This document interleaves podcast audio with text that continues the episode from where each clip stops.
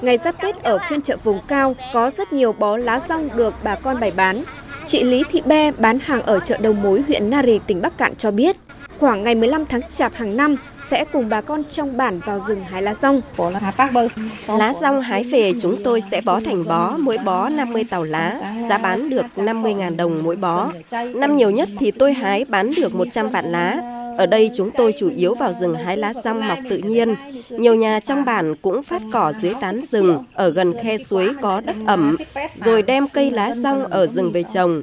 Chăm sóc mỗi năm thu được khoảng 60 đến 70 triệu đồng. Có nhà năm ngoái còn được gần 100 triệu đồng. Nói chung bà con ở đây đến dịp Tết nhà nào cũng có lá rong để bán. Cây rong cho lá quanh năm nhưng người dân thường thu hái vào thời điểm gần Tết. Năm nay thời tiết thuận lợi nên lá rong đều và đẹp, được xếp thành từng bó nhỏ từ 50 đến 100 lá tùy loại. Nếu thời tiết tốt thì lá rong sau khi cắt có thể để được 1 đến 2 tháng, nhưng nếu trời nóng thì không để được lâu. Ông Nông Văn Phố ở thôn Bắc Khoang, xã Yên Mỹ, huyện Trợ Đồn, tỉnh Bắc Cạn cho biết, cây lá rong rất dễ chăm sóc, chỉ cần phát quang bụi cỏ dưới tán rừng keo là cây tự đẻ nhánh, phát triển.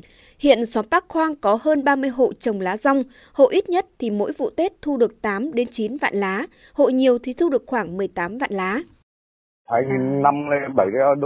Nhà tôi bắt đầu đem lá rong về trồng từ năm 2006. Đến nay diện tích trồng tập trung có khoảng 2 hecta. Những chỗ trồng lẻ chưa tính, để kịp bán phục vụ dịp Tết, gia đình tôi phải thuê người cắt lá rong, tính cả người nhà mình nữa thì mỗi ngày có 10 người thu hái. Lá rong thu về chúng tôi chủ yếu bán cho thương lái. Họ lái xe đến tận bản thu mua, mỗi bó to có 500 lá. Chúng tôi bán giá giao là 600.000 đồng trên hai bó to. Nếu chọn không lấy xô thì 1.000 lá được 800.000 đến hơn 1 triệu đồng. Nhận thấy hiệu quả từ lá rong đem lại, nhiều địa phương ở vùng miền núi Bắc Cạn đã đem cây lá rong về trồng ở dưới tán rừng, giúp bà con có thêm thu nhập, cải thiện đời sống. Từ chỗ trồng để tiện lấy lá rong cho gần, giờ cây rong đang trở thành cây trồng giúp phát triển kinh tế của một số địa phương.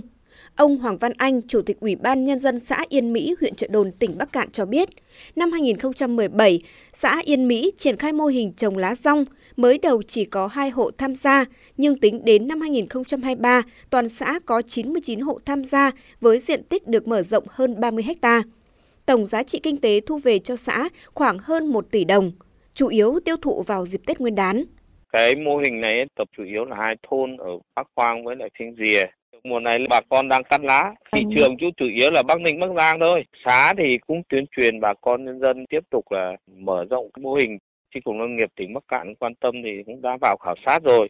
Địa phương cũng muốn là mở rộng cái diện tích ra. Những năm trước, chỉ dịp Tết mới gói bánh trưng, nên cận Tết mới là dịp người dân thu hoạch lá rong.